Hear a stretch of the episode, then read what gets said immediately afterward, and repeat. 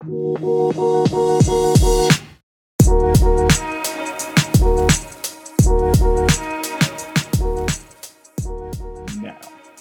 good morning, good afternoon, good evening, whatever you're listening to us, and how you're listening to us. Thank you for making the sports and the world podcast part of your day. I'm Ladarius. And I'm Chris. Hope all of you were well and safe out there. Hope you guys had a great Christmas, a great holiday as well. And how are you, my man? You know what? I'm doing great. I'm doing great. Had a great Christmas. Had a great Christmas gift. I I've been I have been gifted the throne of, of of the fantasy league. I'm the official king, the grand champion of sorts. Is that a real title? well, I wanted to go like the Bruce Buffer out and the undefeated, undisputed, but well, I'm, I'm not undefeated. Uh, but I won. If you ain't first or last, Ricky Bobby. Yeah. Jesus. So that makes me, yeah, shake and bake. So I'm the bake part of the shake and bake, I feel like. Yeah, man.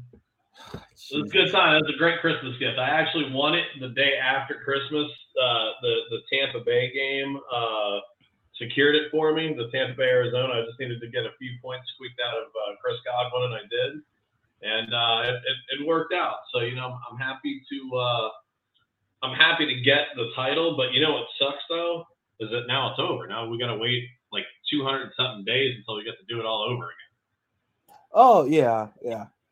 I mean, yeah. I, I, guess I'll be yeah. Like I say, I guess it one of the matchups I was Cal Naughton Jr. and you were Ricky Bobby, and so I I, I always we, we had an agreement that I would be second and then you would win because you're yeah. It's it's all about not wanting the spotlight. That's and also, I, but you know, you, you did help me out though because in the other league that we're in, you did get me into the first place into the into the title game after uh, after I put the final nail in your coffin. Yeah, so you know, I, am not saying uh, a lordship should be in question or anything like that, but just something to something a lord mayor of. I, it's just, I'm just put I'm just putting it out there. You know, when you write down your list of potential appointments for your for your kingdom, King's Touch Busted Nuts title is what it's called actually in our league. In case anybody's wondering. oh man. Well, well, I wasn't, and now I'm going to stop not wondering about it. So that's I felt that should have been written in before the start of the season. Like, oh, that's what the name of it is. So I prepared myself. But now that I know, okay. Now, but before we get to before we get to the king's speech, let's let's jump into uh let's jump into week 16 here. Season's winding down.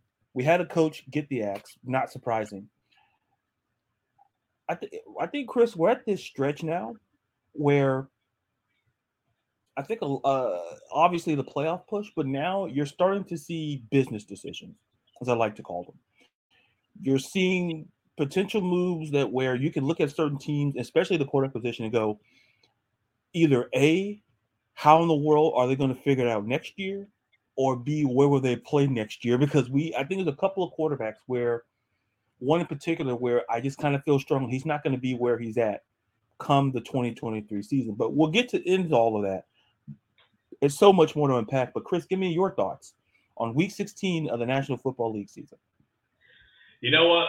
Business decisions, game decisions. I think some decisions were made in East Rutherford, New Jersey, with the New York Jets on Thursday night. I'm going to start there and just, just, just tear it up. First and foremost, I'm not even going to discredit Jacksonville Duval came strong and Duval won at the end of the day. The Jags came to town in cold, rainy, miserable playing conditions, and Trevor Lawrence looked phenomenal. Not just good, he looked phenomenal. And against a Jets defense on top of that. Let's sit down and actually think about this for a second. The, the Jets offensively are just a complete disaster. And I think that, that's a unanimous agreement um, amongst anybody that's a Jet fan non-Jet fan or in between. Um, but most importantly, Trevor Lawrence did not turn the ball over that game. And that is something that hasn't happened in a while. I don't know the exact stat, but normally the New York Jets are ball hawking out there, uh, whether it be Sauce Gardner or, or any of the other animals there on the defense. Um, but Trevor Lawrence played a great game, and uh, the, the running backs came in and held it down. Tra- Travis Etienne, you know, he had 22 carries for 83 yards. Evan Engram led the charge with seven receptions and 113 yards. And I think this is more of like a, I don't want to say a coming out game for Evan Engram, but this is a redemption game. He bet on himself. He put himself on that. Well, he didn't put himself, but he took that one year contract with Jacksonville to make me or break me. And I, I think it makes him. And I think that he stays in Jacksonville and I think that he will flourish in Jacksonville's offense because Jacksonville's uh, they're they're in a rebuild mode, but I think uh I, I I think that they're at a point where that rebuild mode could could really put them into first place in their division. And first and foremost, their division is as god awful as the NFC South. So I mean, like let's just you know let's just not even try to play like they're you know playing great teams. But I think this is a huge stepping stone for them. Now, on the other side of the ball, I think that we saw the very last game that Zach Wilson will start as a New York Jet. And honestly, I think it's the last game that we see Zach Wilson start in the NFL, period. Um, his attitude, the way that he carries himself, it's it's just it's unprofessional. It's not conducive to the team. The locker room has no respect for him at all whatsoever. Uh, the players do not have respect for him whatsoever. And at this point, I even think Robert Saleh, as a coach, has finally just said enough is enough. What as a head coach, if you got the crowd screaming, in this case, you know, I guess we're gonna have to put a uh, an explicit warning on this episode. When you got the crowd screaming "fuck Zach Wilson," and you can hear it on on on the broadcast. You can only imagine how loud it is on the. You got the crowd wanting this guy's head. You got him just making piss poor plays through three quarters, and then all of a sudden Chris Streveler comes in and puts up as many yards as him almost in running, or excuse me, in passing. He threw for 90 yards in a little over a quarter and then on top of that, he had the most rushing yards with 54. The Jets offense looked dismal, dismal against a, a Jacksonville defense. It's not that great. They're not a great defense. Are they good? Yes. Are they great? No. There's no way that they should have a quarterback with less than 100 yards. And the fact, and you could just see the effort, I think, also on the offensive line that when Streveler came in, it, it just it showed a different side of them. It's almost like, uh, and I think you've seen this movie probably on more than one occasion. Um, uh, the Longest Yard. Yep, I'm familiar with that. With, uh, with Adam Sandler and Nelly and, and Stone Cold and all them. If you remember the scene when Adam Sandler's character was kind of just saying, you know what, the hell with this, I don't care. That offensive line was just letting people crush him he finally got a little fire, and that offensive line started playing for him. And I think that's what happened with Chris Streveler, uh, is that he he ignited a fire that he knew coming in. He knew when he was getting that first snap, the Jets weren't going to win that game. He knew that, but he played like he wanted to win from the first snap till the last four seconds on the clock. And I and I commend him for that. And I, I think that again, we have a business decision to make in the New York Jets organization.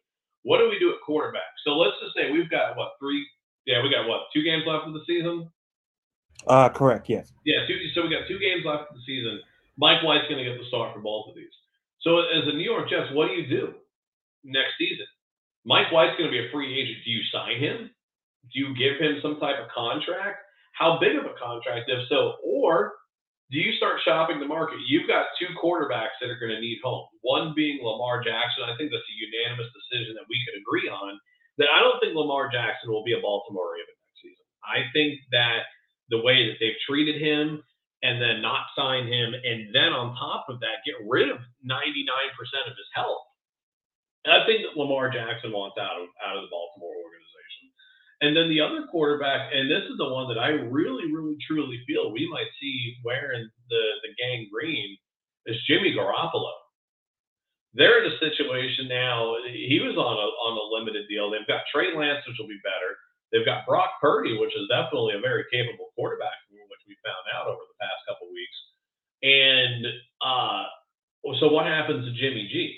You have two coaches on the Jets organization who came from San Francisco that know Jimmy G that are essentially trying to run San Francisco's successful offense on the East Coast. What do you do at that point? Do you spend the money and buy an aged Jimmy G to maybe build Mike White up? You sign Mike White and just try to give him the reins and, and hope for the best? I mean, it's it's it's a weird decision there. Um, that that the Jets are, are going to have to make. And there, and I think there's a few teams like that that are out there. Um, some of the other, you know, good games, definitely the Chicago and Buffalo game. Uh, that was that was a solid. I think that game went the way it uh, it should have. Um, the Cowboys and Eagles. That you know, as much as I cannot stand the Cowboys, and and I and I speak for probably 85% of America when I say this, but it, it's hard to discredit them now. They they came, they saw, they conquered. So if you look at Dallas's resume, and, and this is the thing that really is shocking, is that you, you look on on how they've played. Number one, uh, they beat most important. They barely lost to the Eagles earlier in the season. So that was the 26. I think it was 26 17. It was uh, uh, on October 16th. They they barely lost them. They came in November before Thanksgiving and outright destroyed the Minnesota Vikings 40 to 3. That's a very credible win in my book. In Minnesota against arguably one of the best teams in the NFL. Uh, they, then they follow up a couple days later, and then they they squeak a win on the cow on the on the New York Giants. And the New York Giants are not a slot program. Let's let's not act like they're they're the, the New York Giants from a couple seasons ago. Uh, and then you know, they come back and then they beat the uh, the Eagles again. I mean, they've got some very credible wins on their record. Then next week they go play in Tennessee against the Titans, and then they finish off the season with the Washington Commanders. Which again, the Commanders are another team. They're not, you know, completely garbage dumpster fires either. So uh, Dak Prescott was making his throws, he was making his reads, and he was playing. Uh, and it, I would say he's playing a more than usual intelligent level of football that I think we've seen in previous games. But the trick is, is Ladarius, let's look at the stats we talk about this all the time. His magic number, if he is under 50 pass attempts, the Cowboys do well. And he was under 15 or 50 pass attempts. He was he went 27 for 35, 347 yards, three touchdowns, and one pick, which is not bad numbers. It was definitely more of an air raid offense. Rushing yard was was really wasn't there. Zeke Elliott had 55 yards, and then Zach Prescott was in a strong second with 41 yards. Uh, and then, of course, receiving, you know, CeeDee Lamb raked in two TDs on 120 yards. Tony Pollard with 61. Uh, and then Michael Gallup got that third touchdown off of uh, 36 yards. You know, so uh, as much as I hate saying I, I think Dallas is a very playoff contention team. If they don't follow the trend that they always follow and and choke at the last minute, I think that we're going to see some some great football in the postseason from them. Uh, the 49ers and Commanders game, I think that game went as, as well as we thought it would uh, for the 49ers. You know, Brock Purdy, you know, another win, 234 yards, two TDs and a pick. Um, he definitely did his job and he did it incredibly well. You know, Christian McCaffrey didn't have as good of a game. Uh, George Kittle came out 120 yards and two TDs. I mean, he definitely had, a, had another monster game. It's two in a row uh, for Kittle there. And then, you know, the other game that I really wanted to talk about, and I think that in, in the state of Minnesota, and Ladarius, maybe you should look up the stats on this. In the state of Minnesota, I would like to know the rate of cardiac related incidents for Minnesota Viking fans in the state of Minnesota. Because some of these games, I'm not even like a die-hard Vikings fan, but I find myself rooting for them more times than not. And these people stress my ass out, man. Uh, th- that game this week against uh, the the New York Giants, I mean, it came down to the wire, and it definitely hats off, uh, you know, to Graham Gano, or excuse me, not Graham Gano. He's he's the, the Giants kicker. Uh, to to Greg Joseph, he booted a 61 yard long game winning field goal. I mean Cinderella story type type deal here. And you just you, you just can't ask a better situation for. And then most importantly, here here comes Kirk Cousins again.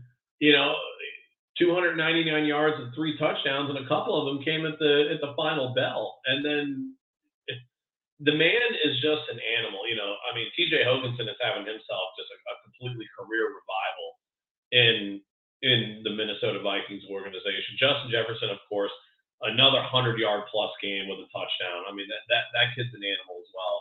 You know, so now you've got the Minnesota Vikings sitting at 12 and three, and you just you just gotta sit back and just ask yourself like, do do they have enough to get in? They they've already clinched their division, so that no matter what, they could lose the rest of the season, not care. They've clinched their division. The 49ers have clinched their division. Um, and then between the Cowboys and the Eagles, they got a two game split that can go either way. And I'm, I'm pretty curious to see how that's going to work itself out. Uh, and then the, the the last seed in the uh, in the NFC is going to be who, whatever dumpster fire can win uh, in the NFC South. And the scary thing is, you've got a Tampa Bay team that's seven and eight, and then you've got the Panthers and the Saints at six and nine. What happens? Could, could somehow the Panthers squeak into the playoffs when they fired their head coach?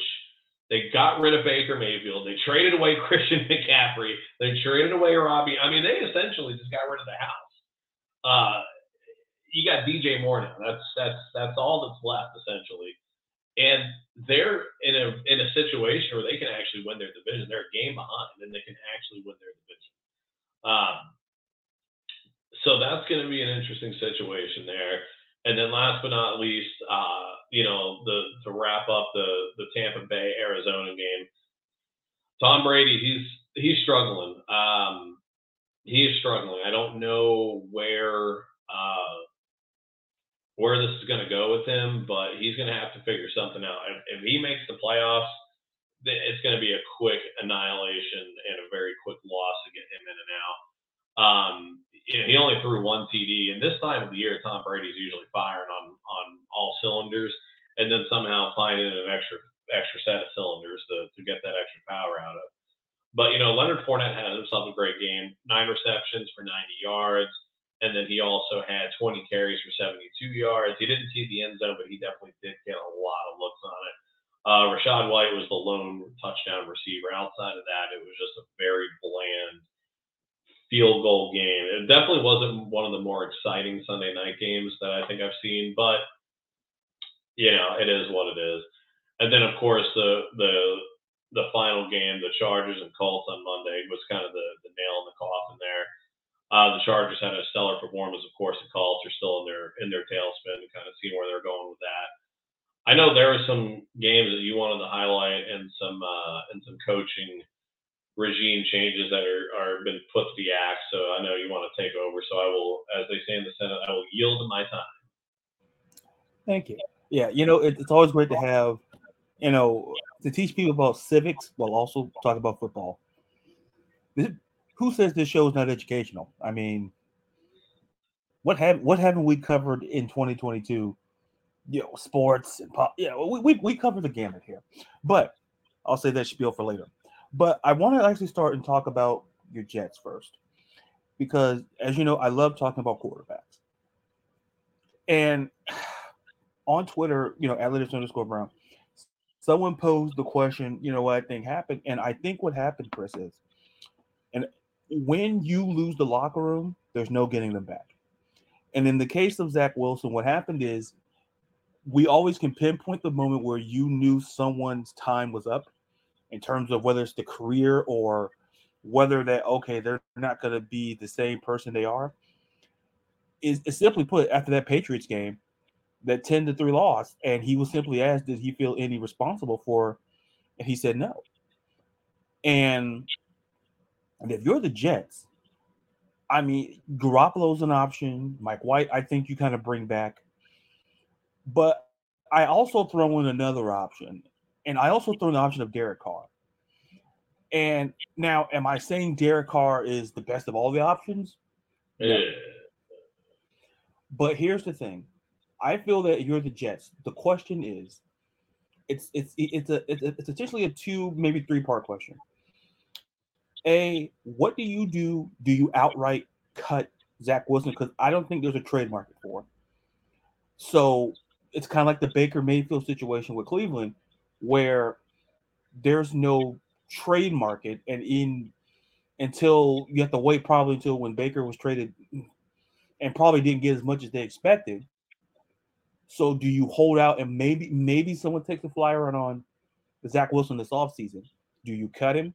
I think you bring back Mike White. I think the question is if you're Robert Saleh, I think to your point, I think Garoppolo makes a lot of sense because Mike LaFleur is the offensive coordinator and he worked on the on the 49er staff along with with Saleh.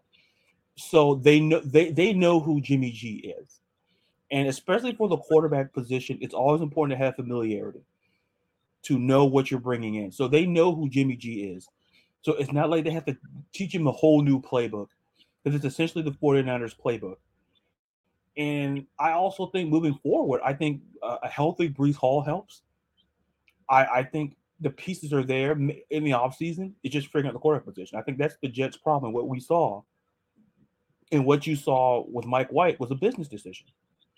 I think to you know for for Zach Wilson the fall from grace. Like we we there was high and I can't I'm not a Jets fan, but what I will say is that there was optimism going into his second season that maybe he could do something. Maybe there was a possibility that he could kind of take that leap, like we've seen a couple of quarterbacks in their in their second season, and we just haven't seen it. So I I understand if you're a Jets fan right now, it, it's a it's upsetting because when Chris Streveler, a guy you probably, people had to Google who he was, came in and ran that offense like it was absolutely not you know just simple quarterback run. it's like you've never something you would do in Madden. Like okay for you know third and 15 we're to run the ball. Or you know, it, it, it felt like i think this i think he lost the locker room zach wilson i think he's done. And and shifting gears and talking about lamar jackson i was i was recently on a ravens podcast. Um lovely people there had me on the on the show. And they talked about lamar jackson and to me it feels as though and maybe that's the vibe I picked up on the show because they talked about. I think maybe Ravens fans are kind of almost done with Lamar, and and it felt weird being a Falcons fan having to defend. And as I said on the show, I said people you have to remind people, Chris, that Lamar Jackson was an MVP in this league. It, it's amazing you have to remind people that you know, you know, oh, the year after Mahomes won, all Lamar Jackson was the MVP. The problem is, is that with Lamar, it's, it's staying healthy and the postseason. Now, when it comes to the money or the contract situation, that's what I feel, Chris, maybe puts a wrinkle in a potential trade or or him just moving on is because now if the Ravens won't give him the money, what and we're not talking, you know, just oh, oh here's the money. We're talking guaranteed money, Chris. We're talking, and I said on the show, the market was set by Deshaun Watson. you know, with getting 230 million guaranteed. And while on the show, a point was made that other quarterbacks t- took deals after that. But my point was Lamar Jackson sees himself at a Deshaun Watson level in terms of the money. And in Lamar Jackson's mind, how does the guy get $230 million who didn't play a snap all of last year, but walks in the door and gets 230 million? So I'm not saying Lamar Jackson is not right or wrong, but what here's another thing, Chris. He represents himself. He has his mother, and then he, in the NFLPA, he doesn't have an agent. So that's what makes it even trickier. Is that he's not talking to like a Drew Rosenhaus he's you know you you have to kind of go through Lamar, his mother, and the NFLPA, who's advised him not to take certain deals, and and the Ravens, and like I said on the show, and I'll say it here, is that everybody has a, price, everybody has a limit of how far you're willing to spend. Like if you go to Vegas or you go anywhere else, you want to spend money, you try to cap yourself how much you're willing to spend. Like, I won't go over this amount. Sometimes we're great at it, sometimes we're not. But when it comes to NFL teams, Chris, the salary cap is uber important because how much of your cap are you willing to dedicate to your quarterback? And without hindering your future. And that's why I say if you look at the deal Patrick Mahomes got for Kansas City, Chris, it's a beautiful deal because it does not hinder the Chiefs long term. And so maybe in the short, okay, you lose the Tyreek Hill, but Chris, the Chiefs look still look like a Super Bowl contender without Tyreek Hill. And maybe that's just because how good Mahomes is and how good Andy Reid is. And they're able to get Kadarius Toney, a guy who was, was essentially graded off for the Giants, has more touchdowns than this season in, in the time he's been with the Chiefs in his whole career. So they can get guys off the street. I'm not trying to minim- minimize the position, but the point is circling back to Lamar Jackson. To me, it's interesting, Chris, because if you're the Jets, I think we talked about this on a previous episode, I believe. We talked about what the market would be potentially for getting Lamar. And I think we I think we talked about a couple of ones, maybe twos, and maybe just like some late round picks just to kind of balance it out with the trade scale and all of that. But the question becomes if Lamar hit the open market, there's going to be a team that's going to pay. And and the question becomes for Lamar Jackson. Will he come down on his price? And I'm not saying he should or shouldn't. Because listen, and like and people like I said on, on the on the podcast, on that Ravens podcast, which is a very good podcast, I simply, you know, I said, well, that's the market because Lamar Jackson wants all of it guaranteed. And am I saying he's wrong? No, because he understands football is, is, is a shelf life. Okay, you're not going to play this game forever. And when people say, "Oh, well, you know, Tom," Brady, I'm like, listen, Tom Brady is Tom Brady. Okay, Tom Brady can do it because Tom Brady's on commercials. He's hosting SNL. Tom Brady can he makes money. He, he's kind of like Michael Jordan. If you go look back at Michael Jordan's contracts, Michael Jordan was really the highest paid player in the NBA during the 90s you know, on a AAV scale. He was never the highest paid player. Why? Because he made he was an endorsement guy. So Lamar's like, well, how can I make my money now in my career without shorting myself? And it's a fair point. And that's why I tell people go get the money if if it's there. So and then kind of going back around the horn, sticking with quarterbacks, like wa- watching Tom Brady play on, you know, Christmas it was hard to watch. And I'm not saying because of a Falcons fan. I'm saying it because, and it kind of and it'll transition into the coaching. It's a it's you know what I will say is this, Chris. Social media is a very fascinating place, where you have a certain section of people. Okay, you want to fire Todd Bowles. I'm not going to necessarily disagree. I'm not going to push back on people when they say that. But when you talk about oh Byron Leftwich has to go, I'm like stop this was the same uh, Byron Leftwich, who people talk about as a head coach. coaching candidate. So we're basing one year uh, on a down year where, oh, Byron Leftwich is trash. I think that's ridiculous. To me, Chris, the problem has always been, and it will forever be. Listen, Tom Brady is human. Okay, we can we can blame injuries, we can blame coaching, but the reality is, Chris, the NFC South, and I think people have been waiting for me to say that the NFC South is absolute cheats. All right. You ain't got to tell me my team plays in it. You ain't got to tell me it's cheats. Okay, it's it's it's a non-power. If it was college football, it's kind of like a, it's a non-power five conference division. All right. So, because for God's sakes, if I told you, Chris, all the way at the start of the season, if I told you that the the Buccaneers and Panthers game in week 17 would decide the NFC South, you just said I'm silly. You just said I'm nuts. But essentially, that's what it is. The winner of that game pretty much is going to win the NFC South. So, and even as bad as Tampa Bay has been all season, you know, listen, I'll tell you this, Chris, I'll give you a quick question.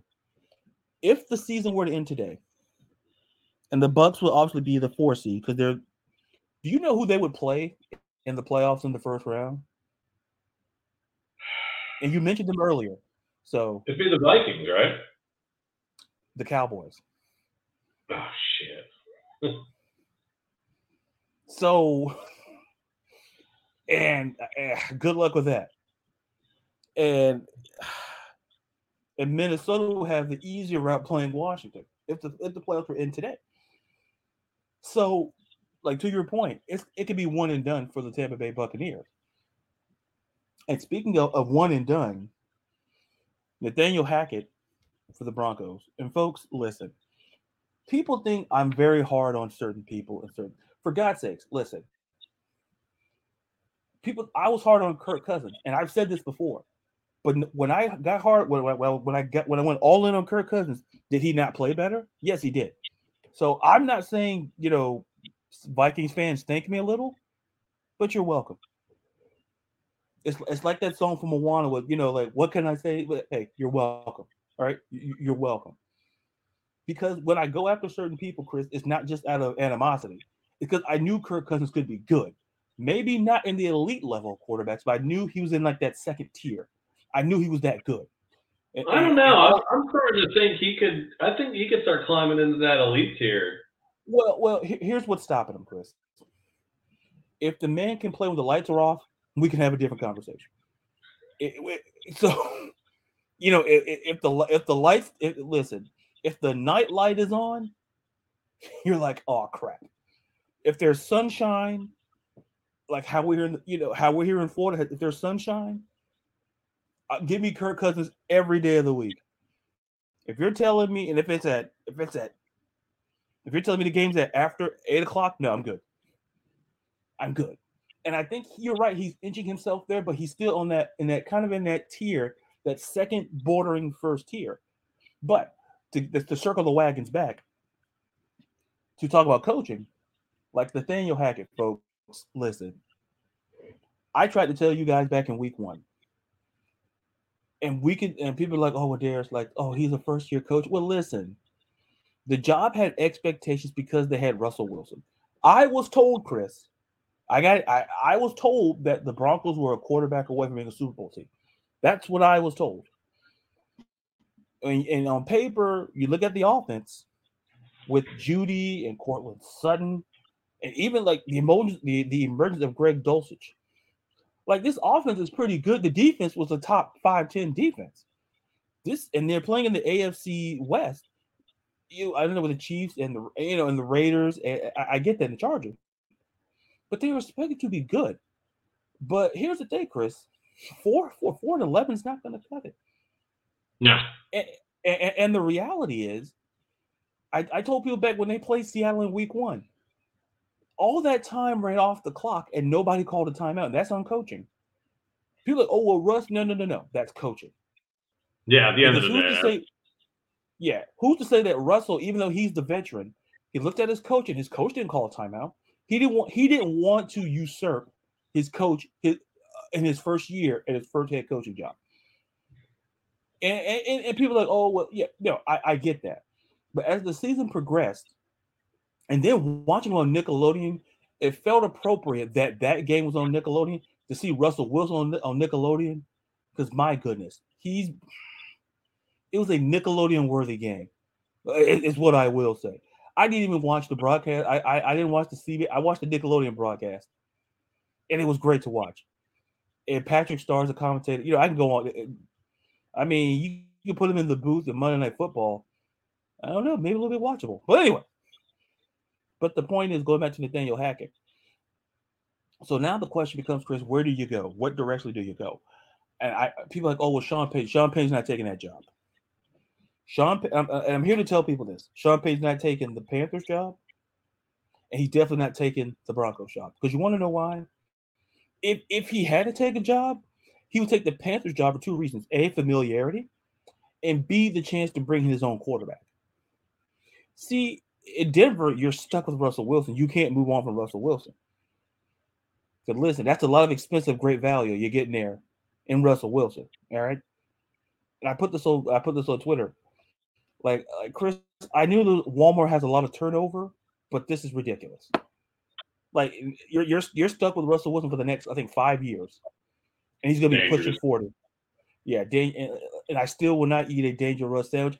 I haven't been in Subway since I heard about the whole tuna situation. That's how long I haven't been in Subway. When you oh the tuna tuna's fake, no, I'm out. Just like on Shark Tank, and for that reason, I am out. So for Denver, where do you go from as a franchise? Because now, Chris, nobody expected it to be four and eleven in this position. Nobody. Like no one's maybe expecting them to to to be eleven and four, but to be four and eleven and as bad as the Raiders have been all season, they're above you. That says a lot. And I think what the I think losing 51 to 14, I think that was I think Hackett knew he was done in Denver. And when you look around the league at other coaches, I think Cliff Kingsbury could be getting that phone call after the season. I could argue that maybe Dennis Allen from New Orleans could be getting that call very soon. And in the name, and like I said, going back to Tampa Bay, it, it's hard for me because I really like Todd Bowles, Chris. I really do. We talk about on the show, but I think he's got to go. But I'm, I'm, right there with you. I'm a, I'm a huge Bowles fan. Yeah, it, it, it's it's it, you. It's how can I phrase this? You can see the difference, and people and people like, oh well, well, there's yeah. But at the end of the day, I can't be a, I can't be a hypocrite and say, well, well, I like, you know, and say, well, oh, well, it's all one person's fault because that's not the nature of who I am. When I watched Todd Bowles and a lot of the coaching and a lot, Christy, some of the play calling was very was very interesting.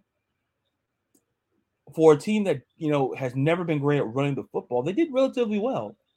But when you're listen, on certain downs, it's passing down on certain situations. Yeah, that it's it's coaching 101.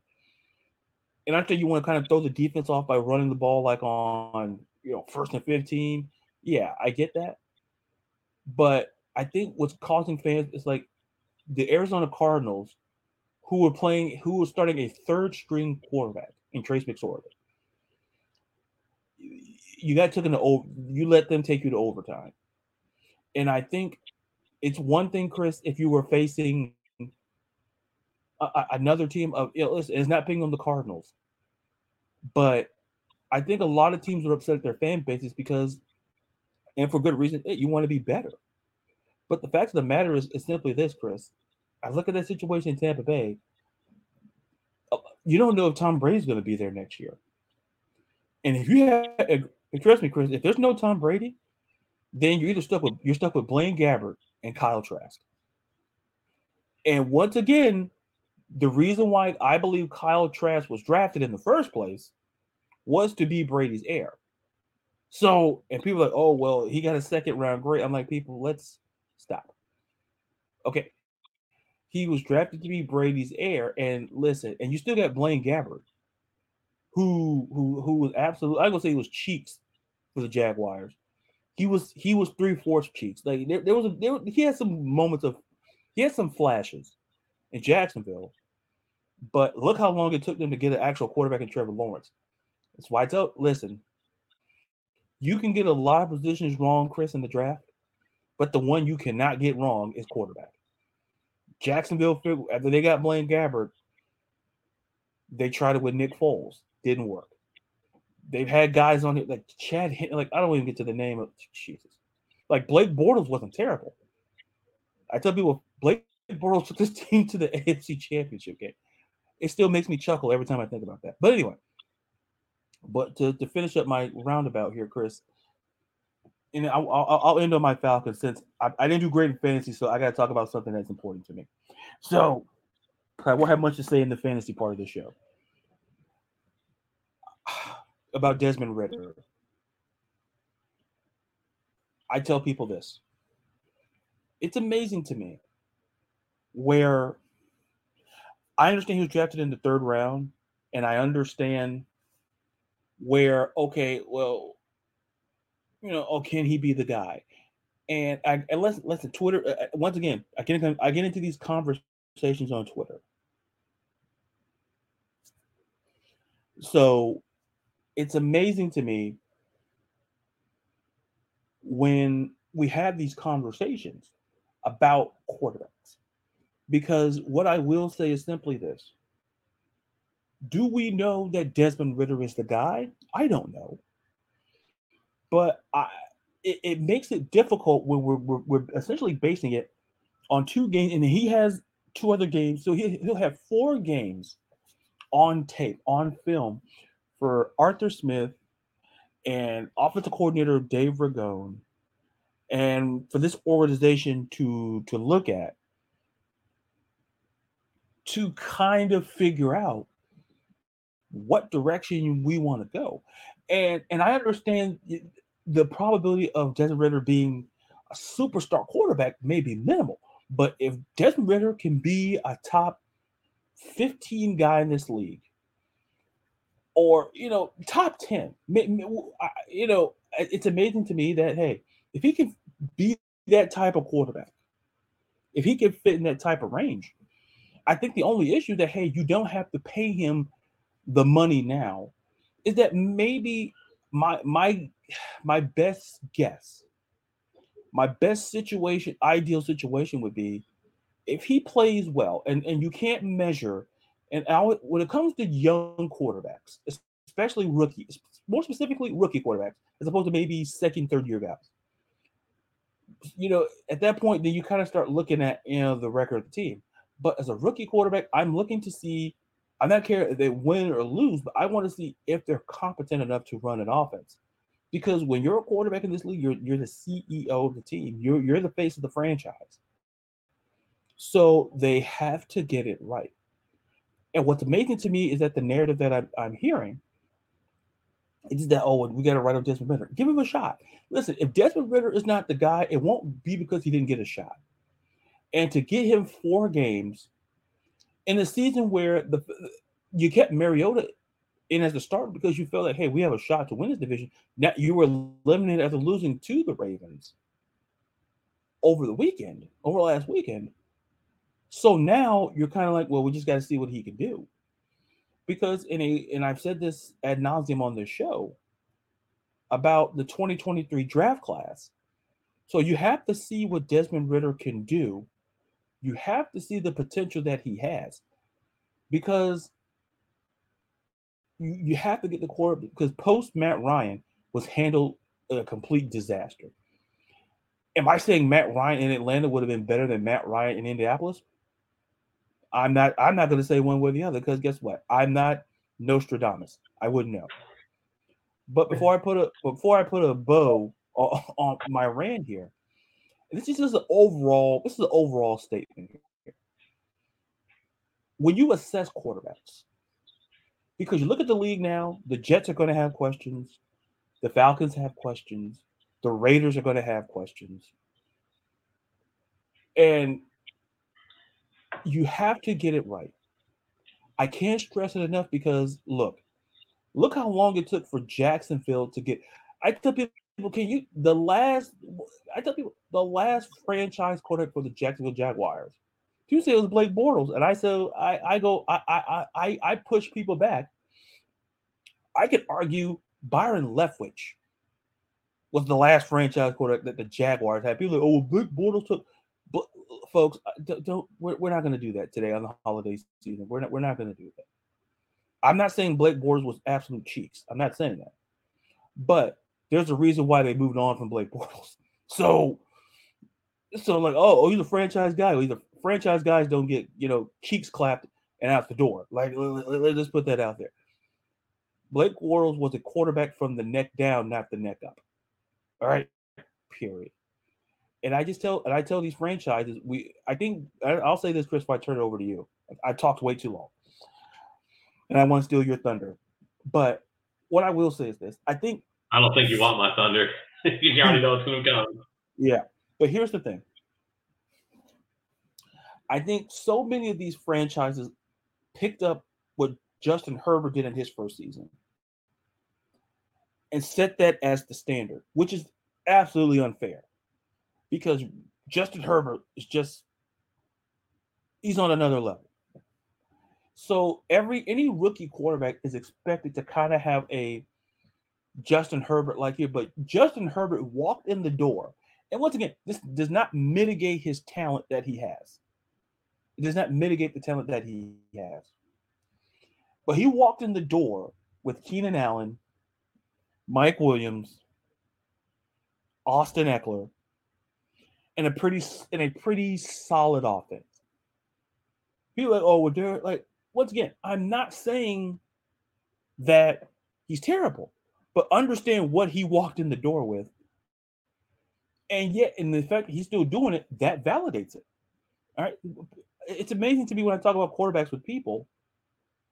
I get, I get, we want to write off Ridder after two games. We we want to put we want to put crowns on like Brock Purdy. Like Brock Purdy could end up being the, a very in the mix for 2023. Because listen, if Trey Lance, I'm assuming when healthy next season, he'll be the quarterback for the 49ers. But then if Brock, Purdy, think about this, folks, and, and, and I'll turn over the mic. If Brock Purdy leads the 49ers to the NFC Championship game, what's the narrative going to be for John Lynch and for Kyle Shanahan? Because you know who you know who else also led this team to the NFC Championship game? Jimmy Garoppolo. So I'm like, oh, there's, oh, you know what? Take it a step further. What Brock Purdy to the Super Bowl? We'll take it. We'll take it a step further.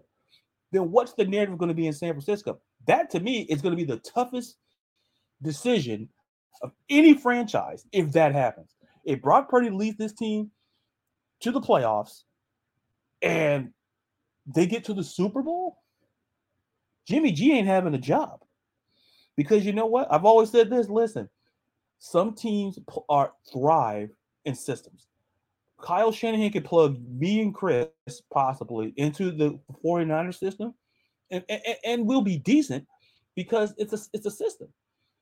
But for years, like people thought the same thing for, for Brady and Belichick and, and some of that was half system and half Brady was pretty good. So there is that difference. So speaking of difference, I have so much more to say. Follow me on Twitter, Ellers underscore if you want to hear more of me rant about sports and, and, and other things. You know, pop culture. I'm, i watch a lot of Netflix now. I'm watching Amazon Prime. I'm watching a lot of stuff now. I'm starting.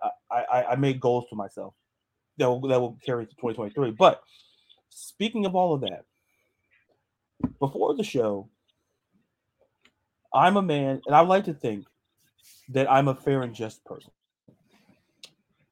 Now, I wasn't going to initially do this because A, I was personally affected by the man who's going to talk next. I was personally impacted. It's like it's like that scene in Mean Girls where you're personally harmed by Regina George. My hand went up. If, if the answer was Chris, were you personally affected by Regina George, aka Chris? Yes, I was. Are you entitled to financial compensation? Yes. If so, call call me. J and J J and J Law Firm. So Morgan and Morgan for the people. You'll get your money. But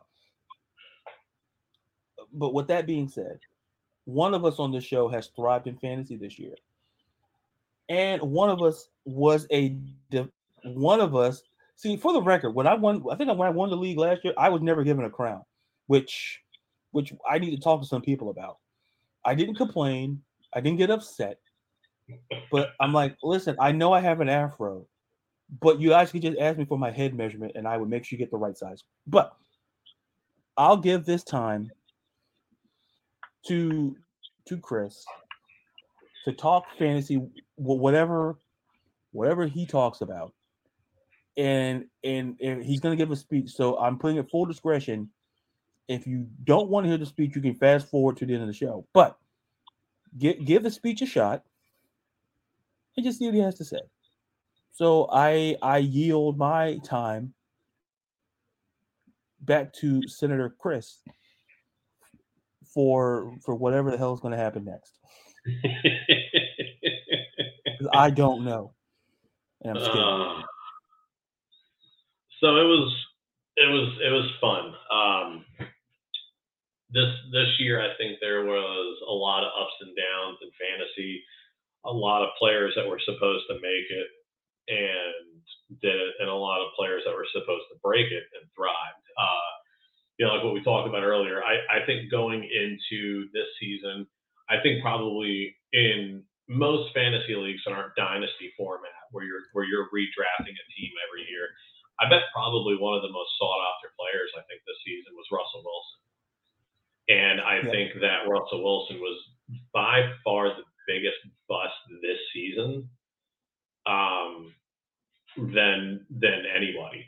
And then on the other side of that coin, I think if you have players that you you drafted them to maybe if you're in a dynasty league, tuck them away on your taxi squad for a year or two that you ended up using this season, and they actually had some God given positive yards.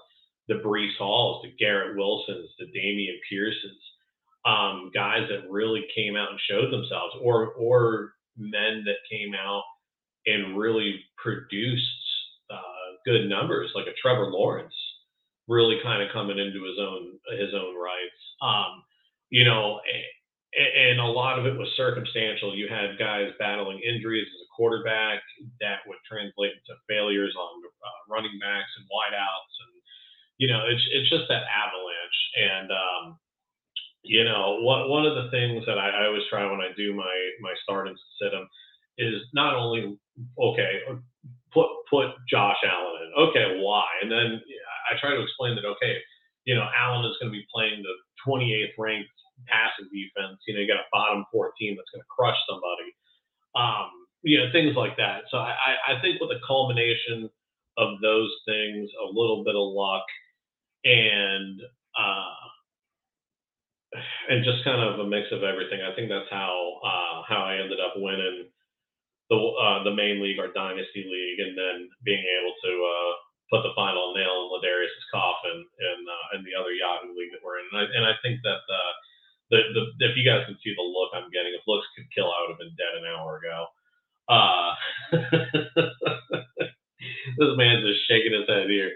But no, it, you know, it's one of those things that you can have a great season last year and then come back and, and this year just isn't your favor. You know, Ladarius and I actually exchanged uh, places uh, in in our main in our dynasty league. Is that last year I finished tenth or eleventh overall bottom barrel. I just couldn't string anything together to save my life. And Ladarius came in to kick ass and chew bubblegum, and he was out of bubblegum last season. So there was just a lot of ass kicking. And then this season, you know, you wind back, you know, 16, you know, let's say 14 weeks ago, I was off to an 0 2 start ready to sell my, and I talked to Ladarius, like, I might start selling my team off just to get draft picks, see if I can just try to get some rookies or something. And, uh, you know, a little bit of homework, a little bit of luck, and a little bit of uh, due diligence, and that's how you get yourself a trophy. Uh, same thing in Yahoo. I think it was just circumstantial, and I, I had some good matchups on some good weeks, and uh, I took my own advice, as all of you should. Except if you play me, then I want you to do the exact opposite, so I win. Um, but it was fun. You know, the the cool part is, is yes, I did win a trophy. The bad part is, is now I now have to wait officially 241 days for our league to restart. I went ahead and pulled a stat on that. So we're, we're at 241 days until we get to do this all over again. So it's going to be a long 241 days, but it was fun nonetheless. Uh, however, if you have some psychopaths like me that manage leagues, there's still one more week left in this shenanigans. Uh, so I'm going to go ahead and hit the week 17 start and sit for fantasy football here. Um, so for you guys, this is going to be your championship round. This is going to be your your main event. Bruce Buffer's out, already out announcing the weigh-ins, and uh, so we'll go ahead and run it from quarterback to tight end and uh, kind of cover everything in between. So naturally, your must starters uh, for Week 17, your, your Justin Fields, your Joe Burrows, your Josh Allen's, Kirk Cousins, etc. Um, if you know them, do them. Uh, your stronger starts, number one is going to be Justin Herbert, uh, who we just talked about in the Los Angeles Chargers against the LA Rams. Um, this is now two games in a row that Herbert has gone without getting a TD pass. Uh, so I think A, he's long overdue, and I think he's going to get multiple TD passes against a completely failed Rams defense. And I think he's going to have a, a very successful game. Um, Jared Goff from the Detroit Lions going against the Chicago Bears.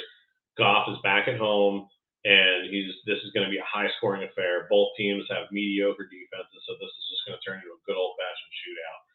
Um, depending on the situation of the game, if uh, they decide to sit Jalen Hurts again as a, as a preventative measure, um, I would look at Gardner Minshew. Uh, as as a very strong start, and he will deliver another multi-digit game at home against a weak New Orleans Saints defense.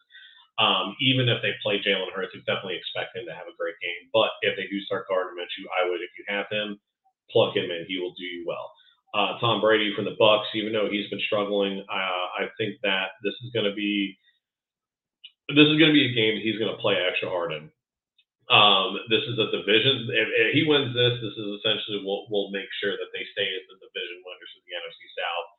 Um, and I think that he's going to have a big game. I, I, see him going over 250 yards with multiple touchdowns. Um, Brock Purdy from the uh, San Francisco 49ers going against the Las Vegas Raiders. Um, I think it's just just going to be a very, very fan friendly road game matchup. San Fran's not terribly far from from both teams have great fan bases, and I think that especially with the revitalization of Brock Purdy coming coming to town, I think he's going to bring a lot, and he's going to have another two touchdown plus game. Um, I think that Mike White, he's going to be a very strong start, even though this is a tricky game on the road in Seattle. Uh, I think that Mike White is going to be able to exploit Seattle's weak defense and be able just to shred their secondary. So definitely expect him to do well. Some of your DFS, FanDuel, DraftKings, uh, some some easy pickups you're going to be able to pick up for about eight thousand or less. Justin Fields, Jared Goff, and Mac Jones all have favorable matchups. Uh, if you're if you're in need of a streaming quarterback situation, maybe yours is hurt, just isn't playing well, and you still got some money to spend. Look at that. Uh, some of your weaker quarterback starts. So on the opposite side of the Jets and Seahawks game is Geno Smith. This is a revenge game narrative, but the unfortunate thing is is that you've got uh, Seahawks not playing at full potential, and the New York Jets passing defense is just absolutely brutal. So expect Geno Smith to be contained. Uh, Daniel Jones from the New York Giants going against the Colts. The Colts have really developed this this incredibly odd pass defense as of late that just doesn't give up a lot to rushing quarterbacks. So expect Daniel Jones to get contained, and he's going to have to really earn his yards. Uh, Derek Carr going against the 49ers. Uh, he was god awful in Pittsburgh, and I don't expect anything better coming out of this game. And then, unlike Pittsburgh, San Francisco actually has a really good defense. So expect things to go from bad to worse for for uh, the, the Derek Carr fans out here. Uh, Deshaun Watson from the Cleveland Browns going against Washington Commanders. Uh, number one, Cleveland's offense has just been all over the place, and this is going to be a low-scoring game to begin with. And Washington's been really stringing some some good defensive plays together. So expect that to just kind of do its thing. On the other side of that ball is Carson Wentz from the Washington Commanders. Um, I don't expect him to have a great game against uh, Cleveland's pass defense either. Both quarterbacks are just not good. Uh, one of them is severely overpaid, but hey, to each their own. We'll just leave it at that. Uh, I got Russell Wilson as another bad start. Uh, you know, the matchup isn't completely terrible, but this is a, a very volatile choice. Um, you know, Russell Wilson had great numbers in their first meeting, but I don't expect them to continue. So I would just kind of sit back and and put him on the bench if you got him. And then last but not least is Sam Darnold going against uh, the Tampa Bay Bucs. You might feel like this is a good idea based off of last week's numbers, but Tampa Bay has their back against the wall. This is essentially a win or go home game, and I think Tampa Bay is going to play like they their life depends on it because at the end of the day, it kind of does. Uh, some of your, you know, moving down to running backs. So of course your your must starts, your Derrick Henrys, your Dalvin Cooks, your Christian McCaffreys, your Austin Ekeler. If you don't know them by now, I don't even know why you're in the finals at the, at this point. Uh, some of your strong starts are going to be uh, Jerick McKinnon and Isaiah Pacheco from the Kansas City Chiefs going against the Broncos. The Broncos' run defense is absolutely falling apart, and the game script is definitely going to help uh, the Chiefs have a, a run-produced offense. Uh, both same situation with Tampa Bay, Leonard Fournette and Rachaad White for the Bucs going against Carolina. They both put up great numbers last week, uh, and then with Rachaad White getting a touchdown. And I think that the Bucs are going to continue to lean on that, and it being a home game, so they're going to have themselves a good situation there. Uh, Zonovan Knight from the New York Jets going against the Seattle Seahawks. Knight should be more active against a really run defense, uh, especially now that Zach Wilson's out of the picture. I think that he's going to have himself a good situation there. Uh, Zach Moss with the Colts going against the Giants. Uh, Moss is getting a lot of the key early down power work over Deon Jackson. And that's where the Giants have the weakest flaw is in that, that early down power play. So just kind of keep a watch on for that. Uh, Tyler Allgeier from the uh, Atlanta Falcons going against the Cardinals. Uh, he's getting volume and production as of late, and he's going to step into another good spot for scrimmage numbers. I think he's going to put a lot of yards. I don't know if he's going to get a lot of end zone touches, but I think he's going to get a lot of yards. So at the end of the day, um, you know, if you're just trying to rack up points, I think he'll definitely do good. Uh, for the FanDuel, DFS, DraftKings, those guys, uh, you should be able to get all of these guys for 8000 and under. Uh, Travis Etienne Jr. from the Jaguars, James Conner from the Cardinals, and then Cam Akers from uh, the Los Angeles Chargers or excuse me, the Los Angeles Rams. My mistake there. Um, I think that all of these guys are going to have a good high floor, um, so you'd be able to, to at least get some some really really positive numbers out there. Some of your week starts, uh, Miles Sanders from the Eagles. Um, it seems as of late he's having a real issue with holding on to the ball um, and and limited production the past two weeks. I just don't feel comfortable starting him, so I'd go ahead and throw him on the bench. Uh, same thing with Zeke Elliott, the Cowboys.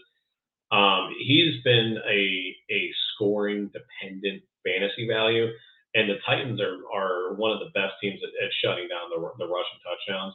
So I would go ahead and expect uh, uh, Zeke to not have himself a successful game.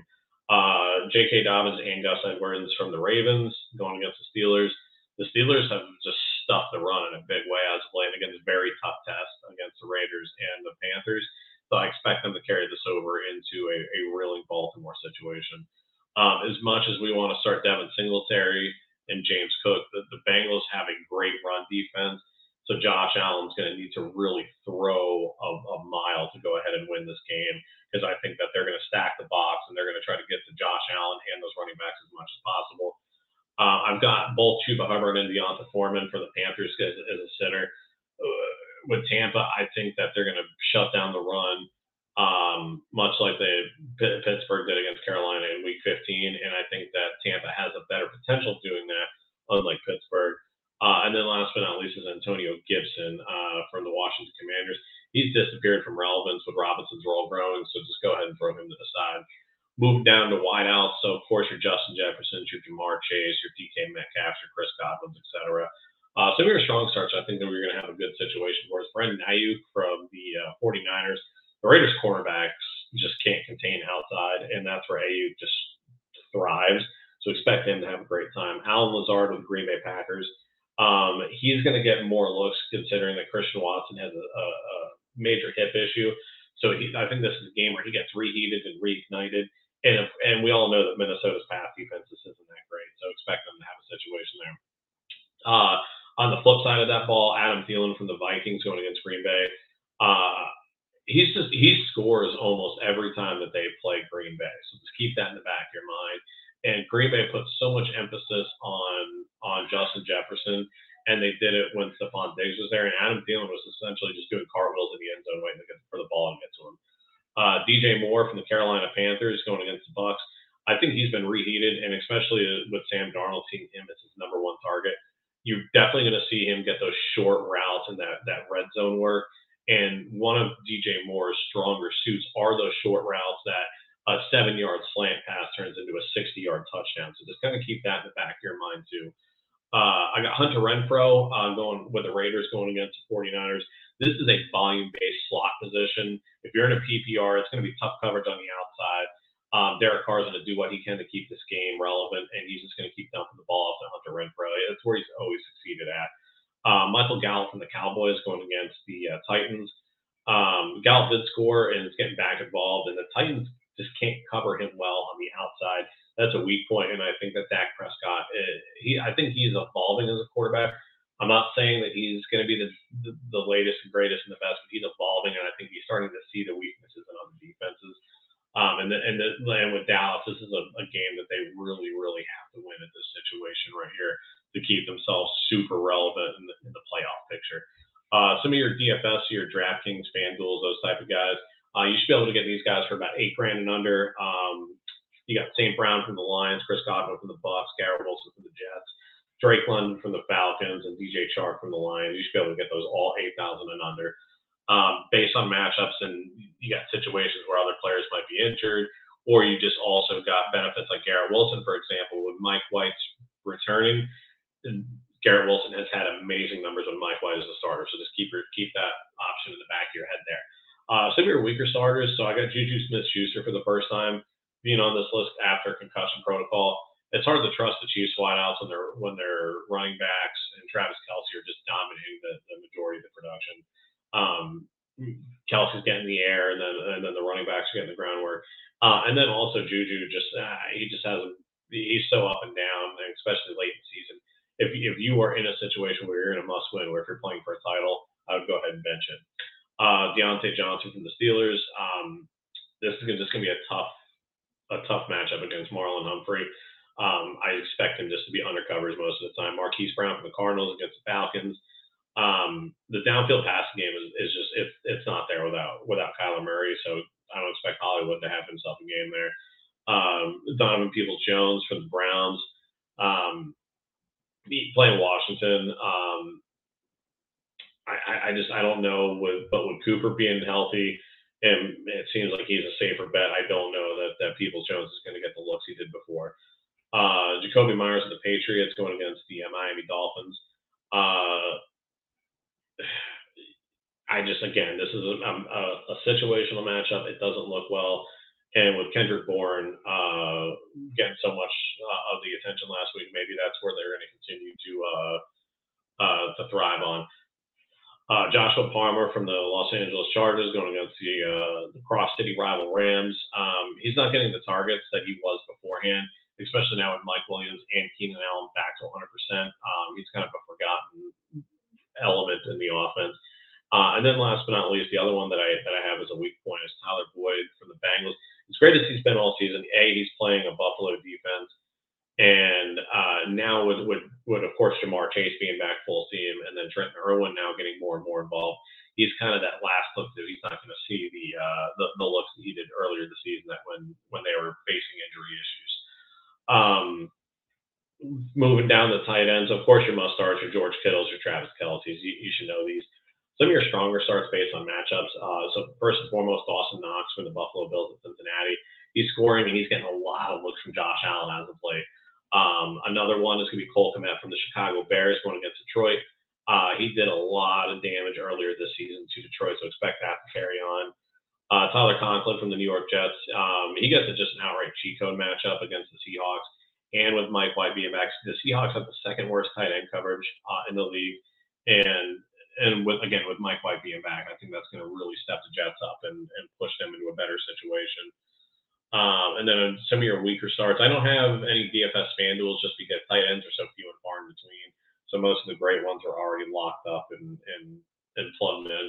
Uh, so some of your weaker starts that I have, uh, Tyler Higbee from the Rams, don't go chasing waterfalls, is what TLC said.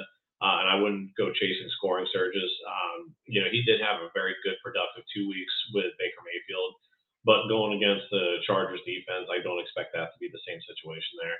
Uh, Noah Fant from the Seahawks going against the Jets. He's been hot, but he's also playing the Jets, and, and he is a touchdown dependent tight end to begin with. And the Jets have a good good record covering tight end, so keep that in the back of your mind. Uh, Juwan Johnson from the Saints going against the Eagles. Um, he ain't getting a touchdown this week, so I don't expect them to, uh, to for him to have any relevance. And then David Njoku from the Browns. Uh, he struggled in a bad matchup last week, and I think after this week he's going to be an afterthought. And the Commanders have done pretty well defensively as of late, so I don't expect him to have production. Um, those are my stardoms and setups for uh, week 17, the final week, the final countdown, the championship game. Uh, good luck to everybody, except if you play me, then well, I hope I crush you. Are you are you done, champ? You done? Yeah, man, I'm done. I'm gonna I'm gonna take my title. I'm gonna stand on the top rope and uh, see if I can hold a hand out and get a beer thrown to me, and then I'm gonna run off into the sunset. Yeah, uh, yeah. And then I come and sneak in and turn heel, and then it's all in my uh, in, in my cutoff jean shorts. Yeah, yeah, I, you know what? In fact, I might be the face because I gotta take the yeah. If he comes up there in shorts, yeah, the crowd might cheer for me to take you down. Uh, Uh, listen, if you look great in shorts, hey, do you, America? Do you? But all I will say for put before, before I before I put a button on this is is that hey, if you're like me and you were absolute cheeks in fantasy this year, that was next year and now he's taking the lines for me. See, this, this is what I say. You know, listen, he, he, this is why I didn't want to give him the speech in the first place. This, when we have meetings, I was like, 50-50. And and you know, as as you know, when I think of Chris, I think of humility. If it was opposite day. So he has his moments. He has his moments. He, he, he he's okay.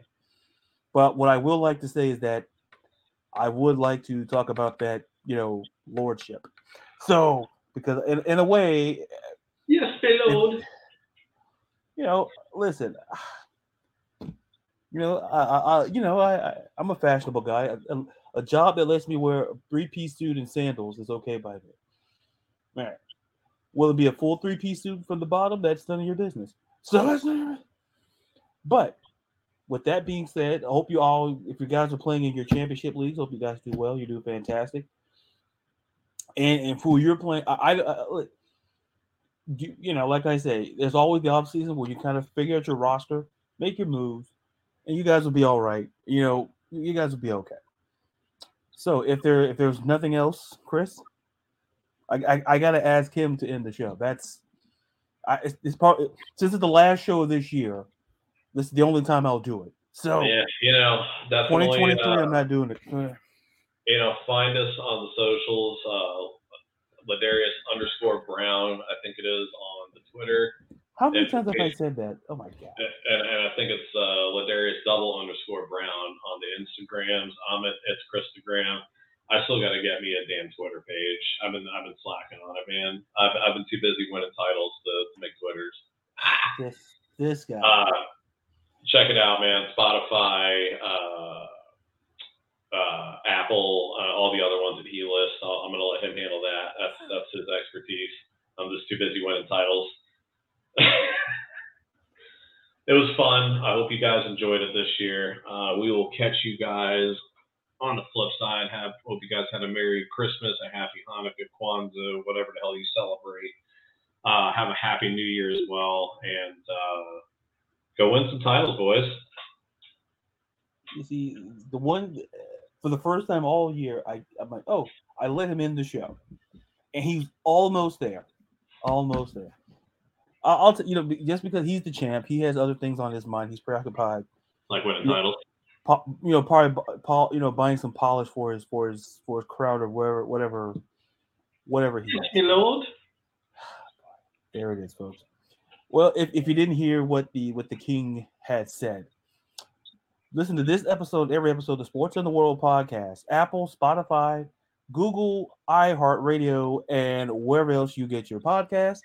Follow me on the social at layers underscore brown on Twitter and TikTok, and check out for later in the day where I'll be giving my preview of the Thursday night football game between the Dallas Cowboys and the Tennessee Titans. I think and, the Cowboys got this one. You know, I'm gonna put it out there. I think I think Dak Prescott goes in and takes care of business. To me, it's one of two things.